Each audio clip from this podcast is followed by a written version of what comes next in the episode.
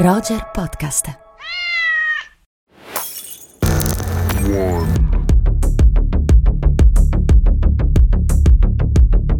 Rieccoci o eccoci se ci ascoltate per eh, la prima volta, siamo qui pronti per parlare di Oscar Malvi. Ciao a tutti e a tutte che- soprattutto. Che, che saluto, che saluto serioso Eh, e sì, impostato, so. no- non è da te. Hai ragione. Dunque, ma non lo so perché è sabato, credo. È sabato per noi, ma chi ci ascolta chissà chi- che, in che giorno ci sta ascoltando. Comunque, dopo questo inizio così un po' bizzarro, siamo qui per parlare di uno degli otto film candidati agli Oscar 2025 per andare a completare questa guida alle nomination. Oscar, scusa, gli Oscar 2025? Scusi, gli Oscar 2021 che saranno il 25 aprile.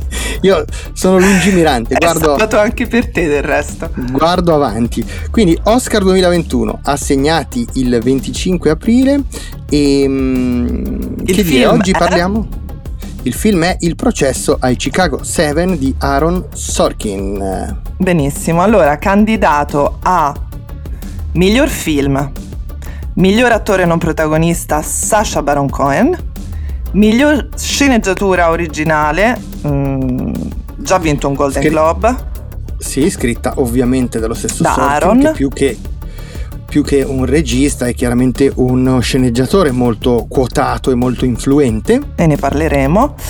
Yes. Poi miglior fotografia, miglior montaggio, miglior canzone. E allora direi di lanciare la nostra sigla e poi proprio un pezzettino di questa canzone, Hear My Voice, che è candidata appunto all'Oscar come miglior brano. Roger presenta Rubik, storie che ci riguardano. Un podcast di Malvina Giordana e Simone Spoladori.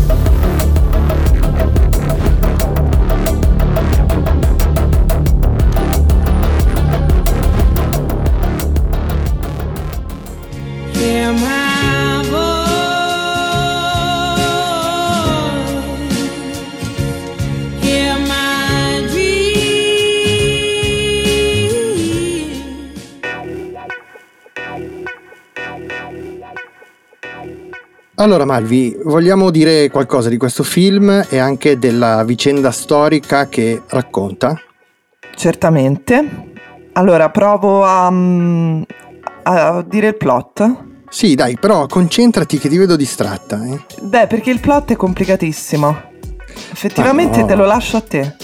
Sì, beh, il plot è- in realtà io lo, lo semplificherei brutalmente. Vai, vai. Il film racconta il processo a sette attivisti, che in realtà sono otto. Esatto. Questa è insomma, la prima questione. Insomma, otto attivisti, processo che avviene nel 1969. Questi otto eh, attivisti erano stati protagonisti l'anno prima di una serie di eh, rivolte e di alcuni scontri avvenuti durante la convention del Partito Democratico a Chicago.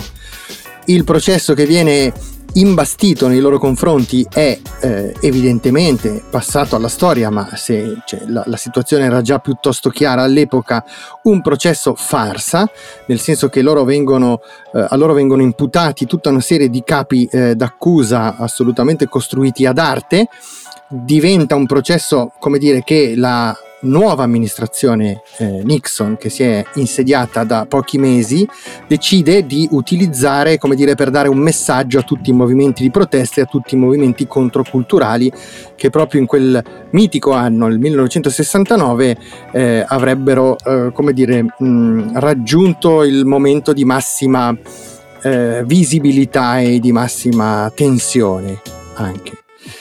E questo processo eh, si rivela per quello che è, dire, un processo farsa che divide gli Stati Uniti in due fazioni nettamente contrapposte, ci sono gli ultraconservatori da una parte, ci sono i progressisti dall'altra e questo film ricostruisce le vicende processuali. Però Alvi, nel dire questa cosa, quest'ultima frase, ricostruisce le vicende processuali, apro un po' il dibattito su questo film, che possiamo anticipare. È piaciuto a entrambi, ma a me un po' di più e a te un po' di meno. Sì, esatto. Allora, sei stato molto bravo intanto a Grazie, dire grazie. cosa parla il film. Perché effettivamente diciamo, il, il film parla di questo evento importante per la eh, New Left americana, e, insomma, ehm, però il film cosa fa, diciamo? Mm, eh, descrive una molteplicità di cose. È un Sì. film processuale, come hai detto. Ehm, in questa ricostruzione processuale eh, Sorkin vuole farci vedere come in realtà prenda forma una coscienza politica no? di unità eh, Sì. eh, di intenti di quelli che sono in realtà dei protagonisti piuttosto diversi che però ovviamente fanno parte di un'area eh, della sinistra intellettuale diciamo che si sta formando no? Sì, e E ti che- dico subito, ti, ti interrompo solo per dirti che questo che mi hai appena sottratto, che mi hai appena spoilerato, è in realtà il motivo per cui questo film mi piace ed è la cosa che secondo me questo film fa meglio. Le altre due cose che questo film fa e che so che adesso dirai, secondo me riescono un pochino meno bene, ma perché non sono neanche le cose che interessano maggiormente a Sorkin. Chiedo venia per l'interruzione. Eh, no, beh, non, non so cosa, cosa pensi che io dica adesso in realtà, ehm, Niente, dillo lo stesso. però in qualche maniera eh, quello che volevo arrivare a dire mh, era che eh, Sorkin costruisce una specie di mosaico di Sì. un'immagine comune. Allora, questa cosa la fa bene o non la fa bene? Questa è la domanda e questa è la cosa su cui un po' quando ci siamo sentiti per parlare di questo Sì, film sì. ci siamo lievemente scontrati. Allora, intanto volevo dire questo, che io eh, sto riflettendo adesso su un film che ho visto a ottobre, Mm. no? E a ottobre, diciamo, il film è uscito su Netflix, quindi un po' tutti l'abbiamo visto. Ehm, e nel riflettere ora, la cosa mi piace molto tra l'altro, mh, mi rendo conto di quanta, eh, quanto offuscata sia l'immagine eh, che ho di questa vicenda. Quando ho visto il film mi è piaciuto, il film naturalmente insomma, ha i suoi meriti, però in qualche maniera questo film che vuole essere un racconto collettivo eh, tiene dentro un sacco di roba. Allora, tiene dentro i movimenti contro la guerra in Vietnam, tiene dentro il passaggio da Johnson a Nixon, tiene dentro lo scontro tra l'avvocato e il giudice, eh, lo scontro dialettico tra riformismo e rivoluzione. ehm, insomma, tutta questa roba tiene dentro naturalmente chi sono tutti questi attivisti, che ricordo, eh, Abby Hoffman, eh, Jerry Rubin, eh, Tom Hayden, mh, come dicevi giustamente tu, l'ottavo, quindi eh, Bobby Seale delle Black Panther, tiene dentro tante cose diverse. Allora, tutte queste cose diverse, va bene che si vuole ricostruire un'immagine comune, ehm, però in qualche maniera si perdono un po', no? Cioè, nella volontà, provo a spiegarmi meglio, di dare un'immagine eh, di questa complessità si rischia anche di dare un'immagine troppo coerente, no? La realtà non è mai troppo coerente e alla fine quello che rimane è l'immagine del pugno chiuso. E però rischia, rischia un pochino, un pochino, di fare quella cosa che a volte il cinema fa, e cioè di costruire una figurina, delle figurine. Ora, questo film non fa completamente così perché io gli devo un grande merito, che è quello di ehm, appunto non costruire una macchietta eh, della- del pensiero e della pratica rivoluzionaria come estasi idealistica, quindi l'utopismo contro la realtà, cosa che Mm. fa molto il cinema italiano quando si occupa di storia recente, l'abbiamo detto tante volte. Certo. Quindi lo fa, be- fa bene questo e, e devo dire fa parte di eh, questi film che stanno uscendo, di cui stiamo parlando, che ci piacciono perché provano a entrare dentro la storia e a darci dei pezzetti. Però in qualche modo, ecco, a oggi, a distanza di qualche mese, io ho un po' un'immagine troppo coerente di quello che è stato un eh, mito fondativo, cioè questo processo eh, ai set di Chicago. Allora, adesso ti, ti dico che cosa ne penso. Sentiamo prima un pezzettino proprio tratto dal un estratto dal processo ai Chicago 7. Oh yeah! We want to underscore again that we're coming to Chicago peacefully, but whether we're given permits or not, we're coming. We're going to Chicago to protest the Vietnam War. And there's no place to be right now but in it. We watched for a decade while these rebels without a job tell us how to prosecute a war. But they're going to spend their 30s in a federal facility, real time. Dicevamo? Dicevamo che eh, secondo te questa, questa descrizione dei, delle 7-8 figure dei leader della nuova sinistra americana descritte da Aaron Sorkin in questo film risultano un po' diciamo così delle, delle figurine un po' a tratti diciamo bidimensionali o forse un po', un po semplificate Questo sì, non so. sintetizzando Sì, non so, c'è anche eh, la volontà dentro di mettere un pizzico di commedia talvolta, no? Quindi anche una scelta, Sì, no? sì, sì, sì. Questo, mm, insomma... eh, questa è una scelta che ha infastidito anche alcune Esatto, sì. Alcuni critici che hanno trovato fuori luogo il ricorso alla commedia nell'affrontare un argomento di questo tipo. La mia impressione è che questo film cerchi di fare tre cose. Cerchi di raccontare, come abbiamo detto, queste 7-8 figure, questa, eh, cerchi di raccontare il processo e in questo secondo me è un film come dire molto lineare, compatto, senza particolari sussulti, anzi forse con qualche concessione semplicistica la figura del, del giudice di, eh, il giudice è come dire un po' eh, caricato e non è l'unica figura ad essere come dire un po' un po' sopra le righe e poi la terza cosa è la ricostruzione tramite flashback delle eh, vicende dell'anno precedente, quelle che hanno portato alla, poi all'istituzione del processo. E sono, eh, ed è una ricostruzione anche in questo caso molto, ehm, come dire, semplicistica, anche molto sbrigativa se vuoi. Qual è il pregio del film, secondo me? Il pregio del film è quello di raccontare da un lato una paranoia, cioè la paranoia dell'amministrazione Nixon che e in parte abbiamo visto anche in un altro film candidato all'Oscar che è ambientato nello stesso anno che è Judas and the Black Messiah. C'è la paranoia di una unificazione tra tutte le forze e tutti i movimenti di protesta eh, una ehm, la nascita di un unico grande movimento trasversale che riunificasse tutte queste forze.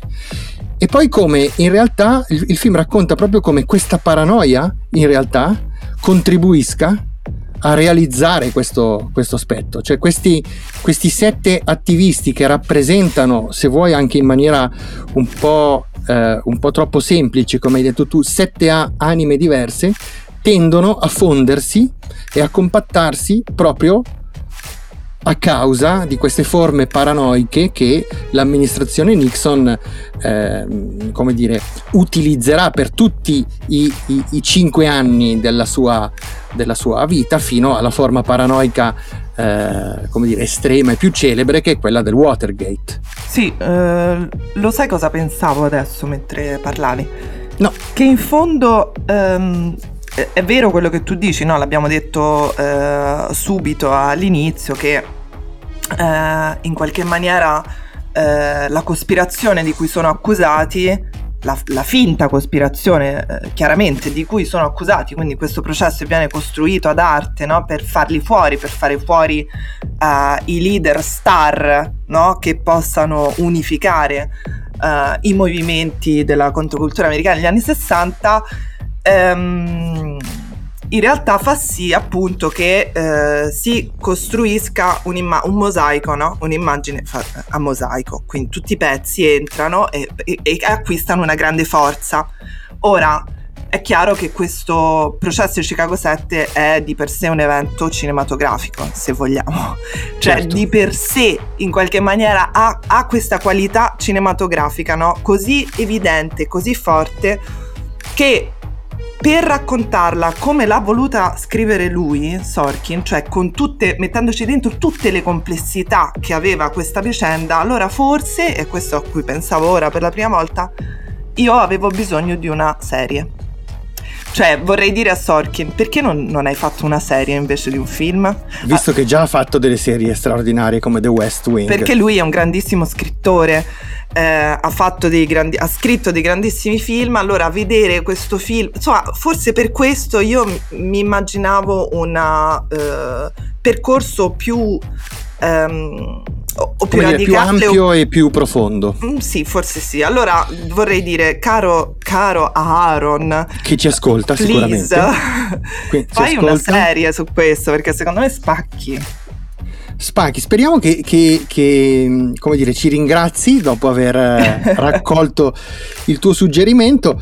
Confermo, anche secondo me eh, Aaron Sorkin è un grandissimo scrittore e ascoltandoci chiaramente sarà felicissimo di questo complimento che gli sto facendo. Eh, sono sempre molto eh, ammirato dall'uso della, della parola, dall'uso del- dei dialoghi e della scrittura dei dialoghi che fa Aaron Sorkin e secondo me molto di quello che dicevo prima, cioè del- del- di questo eh, di questa cospirazione paranoica che poi in realtà diventa una, una vera unità di intenti tra questi sette leader. Funziona particolarmente bene in questo film proprio perché passa attraverso la parola, cioè passa attraverso la costruzione da parte di questi sette di un linguaggio comune che avviene soltanto insomma verso, verso la fine e credo che questa sia la parte più interessante, cioè proprio come si evolva il loro modo di parlare, come si evolva la loro parola fino al finale in cui sembra trovare appunto una piattaforma e un territorio comune. I do agree. Fantastic. E adesso però sentiamo un altro pezzettino di, eh, del processo di Chicago 7 e poi per avere un altro illustre parere su il processo di Chicago 7 è arrivato il momento di Chimento. Evviva! People say, you know, Abby, are you concerned about an overreaction from the cops? Holy shit. You all right? I was until I saw that. Are the people ready to make opening arguments? At the defense table, Abby Hoffman, Jerry Rubin, Dave Dellinger, Rennie Davis, Lee Weiner, John Freund, Tom Hayden, and Bobby Seale. These defendants had a plan, and the plan was to incite a riot. Bene, siamo finalmente giunti al momento di Chimento, anzi, al momento del commento di Chimento. Questo Con tanto sentimento. No, con tanto sentimento. Fantastico, fanta- già, que- già questo vale il prezzo del biglietto.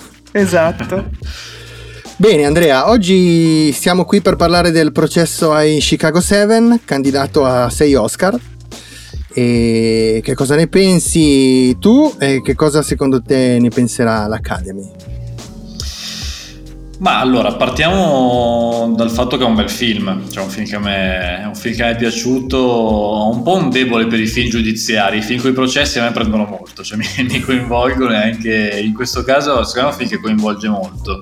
È un film scritto molto bene, Aaron Sorkin è il regista, ma soprattutto uno sceneggiatore, sceneggiatore, insomma sì. sceneggiatore di serie tv, di film, come dei social network. Per cui ha già vinto un Oscar, tra l'altro. per cui ha già vinto un Oscar. Proprio la scrittura, guarda caso, secondo me è il pregio maggiore di, di questo film. Che è un film eh, che a livello di messa in scena magari ha qualche passaggio un po', un po' retorico, è un po' americano, insomma si sente... È molto americano, sì. finale. È molto americano il film, eh, un po' nella, sia nel- chiaramente in quello che, che racconta, c'è questo tema insomma legato al- alle proteste, alle manifestazioni, al periodo della guerra in Vietnam.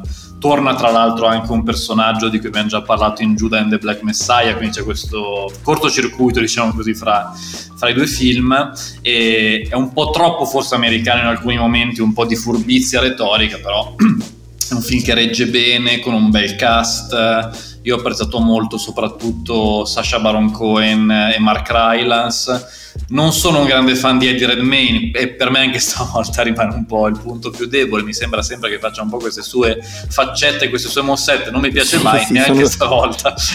Sono d'accordo, anche Però- se devo dire che l'ho trovato meno fastidioso di altre, di altre situazioni, però concordo, anch'io sono un detrattore di, di Eddie Ecco. Redmayne. Siamo in pochi, Simone, di solito, quindi sono contento che, No, no, no, di eh, aver trovato un. Lo trovo, anzi, lo trovo insopportabile, se devo dirti. verità. Ecco. E, Però insomma cioè, diciamo che il cast funziona bene nel complesso, è un bel valore aggiunto. e le chance eh, ce le ha? Guarda, secondo me vincerà sicuramente il titolo di miglior sceneggiatura. Sceneggiatura originale, no? se non sbaglio, Sì. insomma, con Sì, cui sì, sì. Sorkin quindi tornerebbe a vincere quell'Oscar. Onestamente, su altri premi importanti non penso. Non, non penso ci siano delle chance di vittoria su miglior film, ad esempio, o altri tipi di premi. Secondo me la sceneggiatura, magari qualcos'altro di tecnico, però forse anche solo la sceneggiatura è, è ok così, ecco, per l'Academy.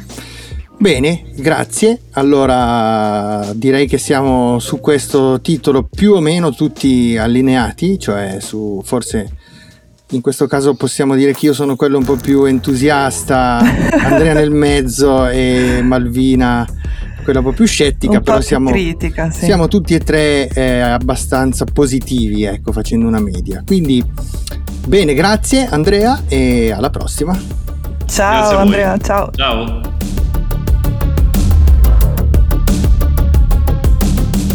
Rubik è un podcast originale di Roger, ideato e condotto da Malvina Giordana e Simone Spoladori. In redazione Beatrice Baccini, Daniela Clerici, Stefania Noiosi, Silvana Maggi e Nicolò Merlini. Sound design a cura di Simone Pavan.